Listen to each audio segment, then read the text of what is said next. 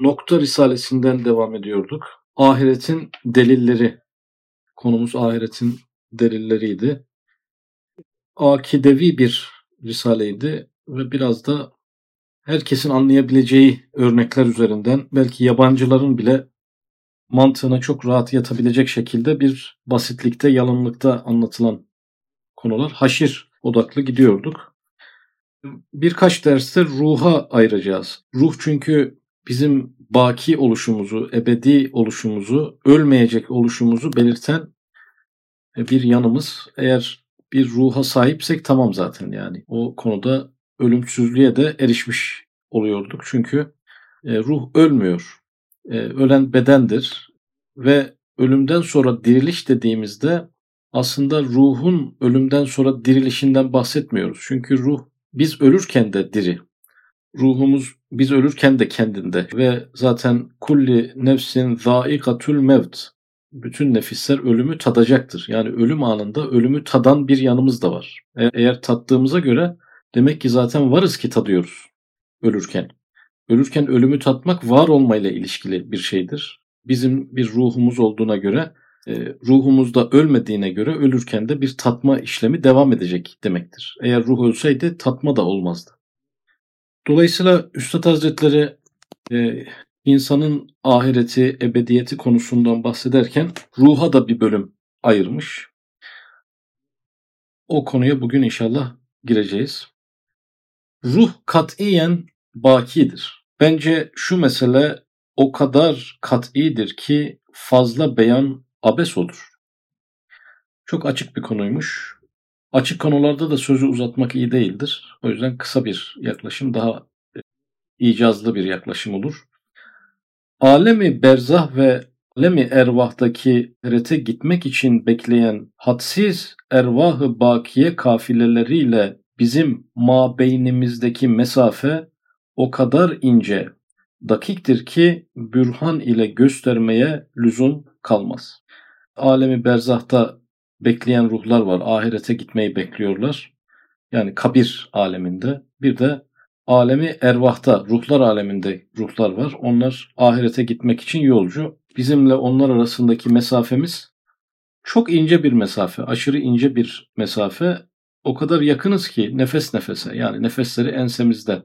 Vefat etmiş bir akrabamızın mezarıyla aramızdaki mesafe 5-10 kilometre olsa mesela ama bizim o vefat etmiş yakınımızla aramızdaki mesafe bir santimetre bile değil aslında. Yani ruhlar alemi alemi şehadete o kadar yakın, o kadar iç içe geçmiş ki. Yani şöyle bir dokunsa dokunacak şekilde. Arada bir mesafe yok. Yalnız vesveseleri izale için hadsi kalbinin menabiine işaret edeceğiz. Yani kanıta gerek yok, delile gerek yok bu ruh mevzunda. E, ama vesveseleri izale etmek. Yani zaten Üstad Hazretleri bazen bürhanlara çok değer verir ama bazen de bürhanlar aslında hakikatin etrafını süpürmek, hakikate giderken karşılaştığımız vesveseleri izale ettirmek içindir. Hakikate temas ettirmek için değildir gibi yaklaşımlar sergiliyor. Burada da yine bu yaklaşımı sergiledi. Yani maksadımız delil getirmek değil. Çünkü insan bir ruha sahiptir gibi apaçık bir konuyu delillendirmeye çalışmak abes bir çabadır. Lüzumsuz bir iştir, vakit kaybıdır. Ama değil mi ki bazı insanlar e, bir takım vesveselere kapılabiliyorlar. Bari onları izale etmek için bunları yazıyoruz. Yalnız vesveseleri izale için hadsiz, özür dilerim, hadsi kalbinin menabiine işaret edeceğiz. Yani kalbe gelen böyle hızlı bilgiler, düşünmeden gelen apaçık bilgiler, kalbe inen böyle şimşek çakar gibi hızlı ilhamlar, hats deniyor onlara. E, ona işaret edeceğiz. İşte şuradaki hatsin dört madeni var. Hat zihne en hızlı gelen bilgilerden birisi. Yani diyelim ki benim bedenim bizim evdeki odadan küçüktür.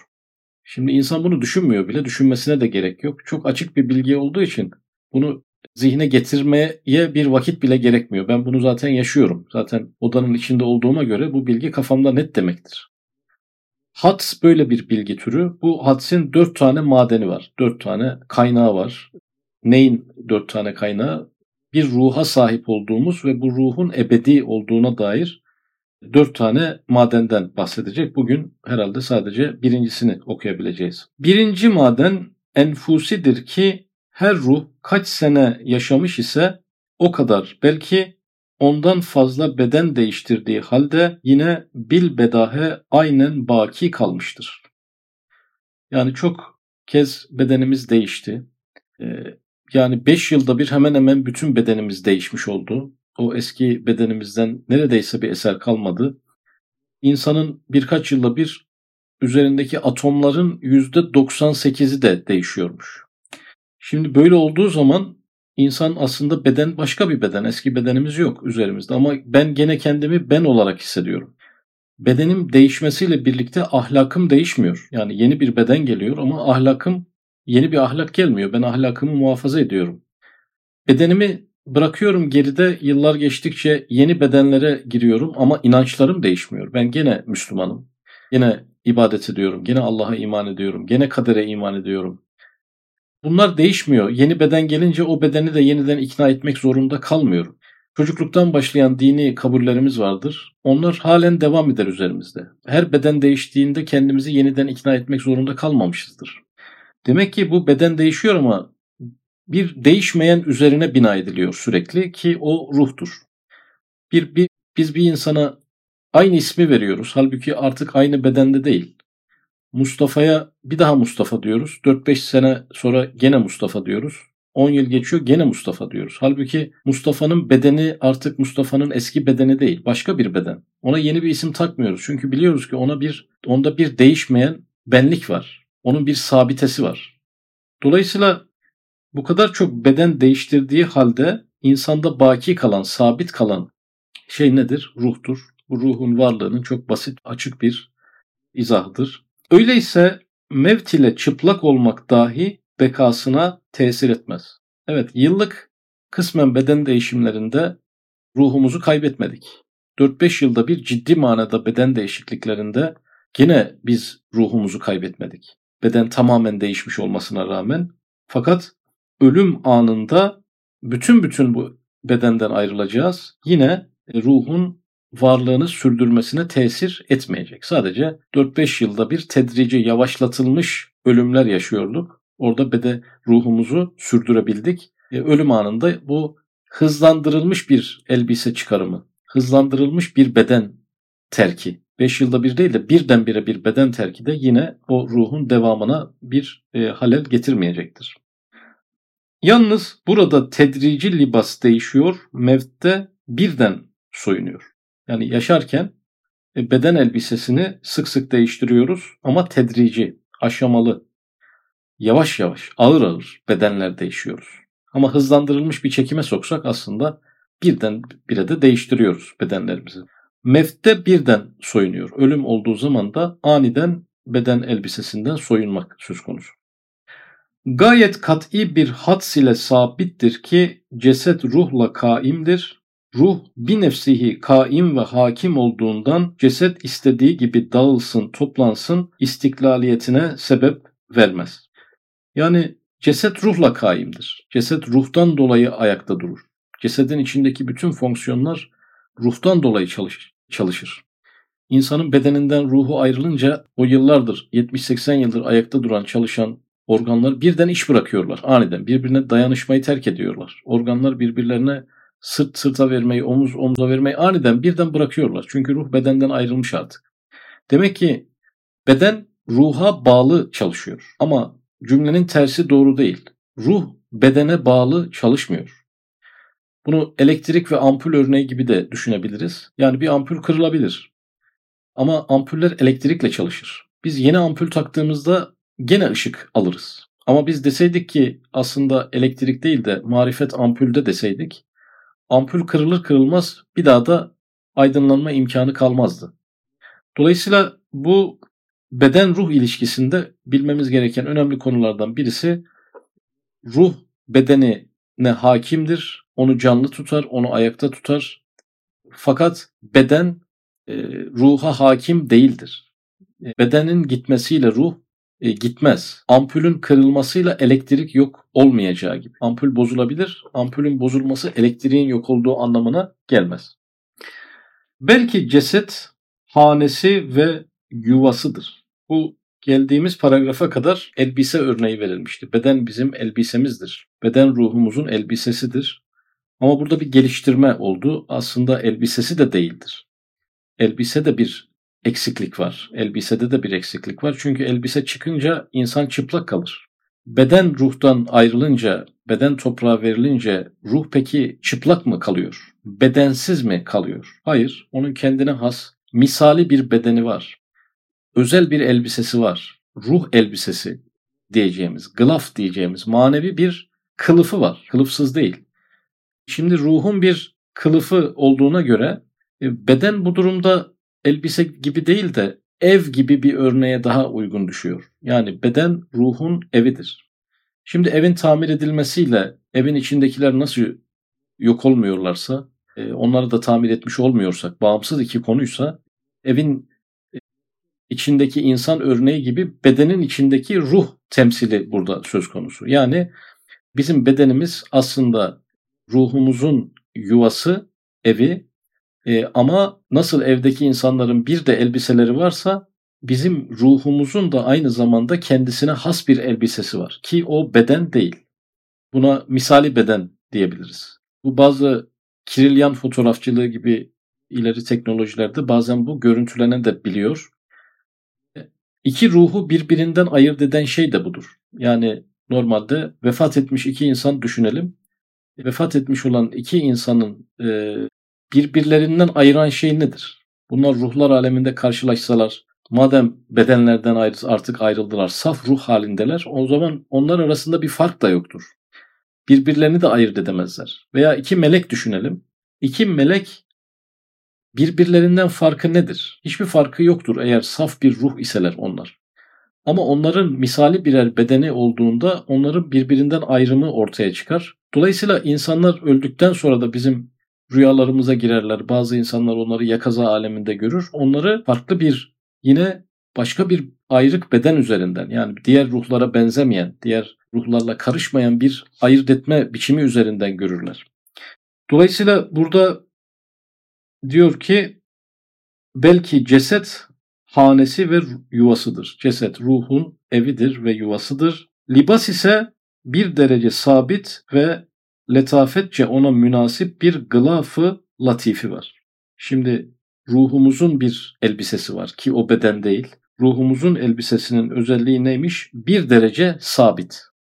Yani bizim bu bedenimiz gibi sürekli böyle 4-5 yılda bir değişen bir şey bir değil bir yapısı yok o e, ruhun misali bedeninde böyle bir sürekli değişiklik yok. Fakat kişinin ahlakına göre, kişinin inançlarına göre, takvasına göre, günahlarına göre o beden de bazen maymunlaşır, bazen hınzırlaşır, bazen domuzlaşır, bazen melekleşir. Ayrı bir konu. Bazen yaralanır, bazen delik deşik olur. Ayrı bir konu. O görenler bunları böyle farklı farklı görmüşler. Ama burada yine de bir derece sabit diyor. Beden gibi böyle sürekli değişken bir yapıda değil. Bir derece sabit ve letafetçe ona münasip bedene münasip, şey özür dilerim, ruha münasip, letafetçe, estetik ve incelik olarak ruha daha yakışıyor o elbise. Şimdi biz bu bedeni göre göre göre göre göre göre ruhumuza elbise olarak çok yakıştırmışız. Fakat bu kadar dağılan, bu kadar zayıf, bu kadar ölüme doğru hızla giden, sürekli yaşlanan, bu kadar kontrolümüz dışında bir beden ruha ne kadar yakışıyor? Aslında ruha yakışan misali beden. Bu buradaki ifadesiyle gılafı latif. Ruha yakışıyor, letafetçe daha çok yakışıyor. Ruha elbise giydirilecekse işte öyle bir elbise olur. Yoksa bizim gibi bu bu beden azıcık sıcak olunca dayanamayan, biraz soğuk olunca hemen üşüyen, biraz hareket edince yorulan, azıcık yiyince biraz daha bir şey yiyemeyen, yani birazcık canlı durunca birden uykusu gelen bu zayıflıklarla, acizliklerle, fakirliklerle, perişanlıklarla, kısıtlılıklarla örülü beden ruha çok yakışmıyor. Ruhun bir hapishanesi. Ama diğer elbise ruhun bu gılafı latifi öyle değil. O ruha yakışacak letafette bir elbise. Hakiki elbisesi o olmuş oluyor. Öyleyse mevtte bütün bütün çıplak olmaz. Yani insan ölünce evini kaybeden bir insan gibi olur. Ama elbisesini kaybeden bir insan gibi olmaz. Yani bedenini kaybeder ama gılaf latifini, ruhunun e, o daha çok yakışan elbisesini kaybetmez. Yani bedenini, kendi bedenine, hakiki bedenine devam eder. Hakiki bedenine bir şey olmaz. Yuvasına ve evine bir şey olmuş olur ki o yuva dediğimiz şey de bu bedendir. Öyleyse mevtte bütün bütün çıplak olmaz. Şimdi bu örneği İbn Sina bir yerde güzel bir ifadeyle vermiş. İbn Sina'nın ölüm korkusundan kurtuluş risalesi var. Ölüm korkusundan kurtuluş risalesinde İbn Sina diyor ki ölümün ne olduğunu bilmeyene beyan edelim ki hakikatte ölüm nefsin aletlerini kullanmayı terk etmesinden başka bir şey değildir. Aletleri terk etmek. Yani bu göz, kulak, ayak bunlar burada nefs demiş ama ruhun aletleri. Ruhun al beyin beyin bile öyle. İnsanın beyni bile ruhun bir aletidir. Ruh bu aletleri kullanmayı terk etmiş. Ölüm diye budur işte. Ölüme bir tarif yapmış İbn Sina. Nefsin aletlerini kullanmayı terk etmesinden başka bir şey değildir. Nefsin aletleri ise azalardan ibarettir ki hepsine birden beden denilir. Ruha göre bedenin ölümü bir sanatkarın kullandığı aletleri terk etmesi gibidir.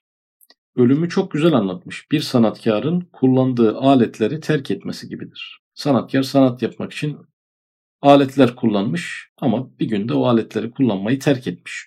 İnsan ruhu da alet olarak bedeni kullanmış, bir gün bu aleti terk etmiş. Böyle güzel bir ifade kullanmış. İbnül Arabi Hazretleri de Fütuhat-ı Mekke'de benzer bir tarif yapmış ölüm için. Ölüm ruhlarımızın bedenleri yönetmekten ayrılmasıdır.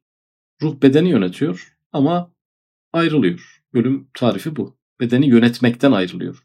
Bir yere ayrılmıyor. Varlık sahnesinden ayrılmıyor. Sadece ve sadece bedeni yönetmekten ayrılıyor. Yine Muhittin İbn Arabi Hazretleri diyor ki ölüm şehri boşaltır, ruh ve cesedi birbirinden ayrıştırır, her şeyi aslına gönderir. Böylece ölüm bedeni aslı olan toprağa katar ve ruh ile birlikte yükselir. Ölüm ruhu yükseltecek, bedeni de toprağa doğru birini aşağı birini yukarı gönderecek. E, çünkü bedenin aslı topraktı, onu toprağa iade edecek. Ruhun aslı yüce alemlerdi, onu da yüce alemlere doğru çıkaracak. Ölüme o da oldukça güzel bir örnek vermiş oluyor. Şimdi biz bu ruhumuzu Üstad Hazretleri enfüsi delil olarak anlattı. Böyle ruhtan örnekler falan verdi ama enfüsi delil şu demek yani insanın kendi nefsinde deneyimlediği delil. Bir ruhumuz olduğunu hissediyor muyuz? Çok basit bir soru aslında. Yani bedenimiz haricinde bir yapı tarafından bedenimizi yönettiğimizin farkında mıyız? Bedenimizin hakiki değil, ruhumuzun hakiki olduğunu görebiliyor muyuz? Elimizi havaya kaldırırken bu emri ruhumuzun verdiğini farkında mıyız? Eğer farkındaysak ki artık bu insanın bir ruha sahip oluşu genel bir kanıdır yani dünya çapında genel bir kanıdır. Bu ruh terkip değildir, vahdettir, bir organik bir yapı değildir. Dolayısıyla ölümle ilişkili bir yapı da değildir. Bir ruha sahipsek zaten bize müjdeler olsun ki biz öyle olduğunu hem hissediyoruz hem biliyoruz. Bize beka verilmiştir. Ne zaman? Öldükten sonra mı? Hayır, şu anda verilmiştir ruhumuz bakidir ve biz bu baki olan ruha şu anda sahibiz. Gelecekte sahip olacağız değil. Şu anda sahibiz. Bir yanımızda ölümsüzlük içerisindeyiz. Ama tevehhüme ebediyet. İnsan kendisini bu dünyada ebedi tevehhüm ederse, bedenen ebedi tevehhüm ederse, ruhundaki bu sonsuzluk yeteneğini bedenine aitmiş gibi karıştırmaya başlarsa dünyada işler tersine doğru gidiyor bitmeyen arzular, isteklerle dünyaya dalıyor, kendini mahvediyor. Ama bir türlü konuyu kavrayanlar bu bedenin e, arızi ve geçici olduğunu, sadece bir alet olduğunu, rüyalarda bile, uykuda bile çok rahatlıkla bu bedeni terk edip başka bir misali bedenle başka çok yolculuklar yaptığımızı anlayan bir insandır ki bedenle birlikte yok olmayacağını bu dünyada kavrar, bedenin de çürüyüp gideceğinin gerçeğiyle yüzleşmiş olur. Şimdi dolayısıyla ruhlar aleminden bir örnek verdi. Biz ruhlar alemine çok yakınız dedi. Neyle? Kendi ruhumuzla. Biz neredeyiz? Şu anda bedenimiz burada. Peki ruhumuz nerede? Bedenimizin neresinde? Ruhumuz bedenimizin hangi bölgesinde? İşte göğüs tarafında mı? Yani beyin tarafında mı? Ayak tarafında mı? Yoksa bedenimizi mi kaplıyor? İşte bu aslında çok kısır bir yaklaşım. Yani çok sati bir, yüzeysel bir yaklaşım. Nasıl Cenab-ı Allah hem bütün mekanlarda hazır ve nazır ilmiyle, iradesiyle ama aslında mekandan münezzeh. Ruhun bedenle ilişkisi de böyledir. Aslında ruh bedenin hiçbir yerinde değildir ama bedenin tamamını yönetir. E, verdiği kararlarla, yönetim biçimiyle bedenin her tarafındadır ama ruhun bedende bir mekanı yoktur. Mekanı neresidir? Ruhlar alemi. Ruh, ruhlar alemindedir. Alemi ervahtadır. Yeryüzüne inmiş değildir. İnmesine de gerek yoktur. Yani ruhun bedeni yönetmek için bedene yanaşmasının, bitişmesinin bir anlamı yoktur. Ruh hükümleriyle bedenin içine girmiştir ama kendi bizatihi varlığıyla bedenle ilişkili bedenin içerisinde aranacak bir varlık değildir. Ruhun öncesi sonrası yani böyle takdim tehir gibi bunlar bile aslında hep izafi şeylerdir. Ruha göre bazen sonra önce olabilir. Gelecekte yaşanacak bir hadiseyi kendisi önce yaşayıp hissedebilir. Ruhun böyle zamandan münezzeh diyemesek de bizim zaman algımızın daha üstüne çıkan tarafları da vardır. Dolayısıyla biz bedenen alemi şehadetteyiz. Ruhen ale ervahtayız. Biz bu bedenle ruhu da aynı aynı bedenin içinde mekansal olarak da bitiştirmeyi düşünüyorsak bu bizim kısır bakışımızla alakalı bir şeydir. O yüzden bilim adamları da bu ruhu bedende ararlarsa bulamayacaklar veya bedende bulduğu bir şeyi ruha benzetirlerse sonra onun aslında başka bir şey olduğunu fark edecekler. Çünkü ruh emir alemindedir. Bunu kim söylüyor? Kur'an-ı Kerim söylüyor. Sana ruhtan soruyorlar. De ki o Rabbinin emrindedir. Yani emir alemindedir. Alemi şehadette değildir. Olmasına da gerek yoktur. Emir aleminden bu beden üzerindeki hakimiyeti yönetmesi oldukça fevkalade yeterli bir durumdur. Bu enfusi delil idi. Önümüzdeki derste de afaki delil yani kendi ruhumuzu ispatlamak bu dersin konusuydu. Bir de vefat etmiş insanların ruhlarıyla kurduğumuz temaslar. Ee, işte o da ikinci dersin konusu olacak. Onların varlığı, varoluşlarıyla kurduğumuz temaslar, peygamberlerin kurduğu temaslar, velilerin kurduğu temaslar, normal insanların vefat etmiş yakınlarıyla kurduğu temaslar, manevi tecrübeler, keşifler, e, o ruhlar alemine gidişler, gelişler bu tür şeyler olmuş. Bu da bir tanesi bile ispatlansa bütün türün ispatına yetecek bir delil iken yüz binlerce örneği yaşanmış bir konu. Hani görmeden inanmam diyor ya insanoğlu. Üstad Hazretleri bu cümleyi çok da yadırgamıyor. Evet insanın böyle bir ihtiyacı da var.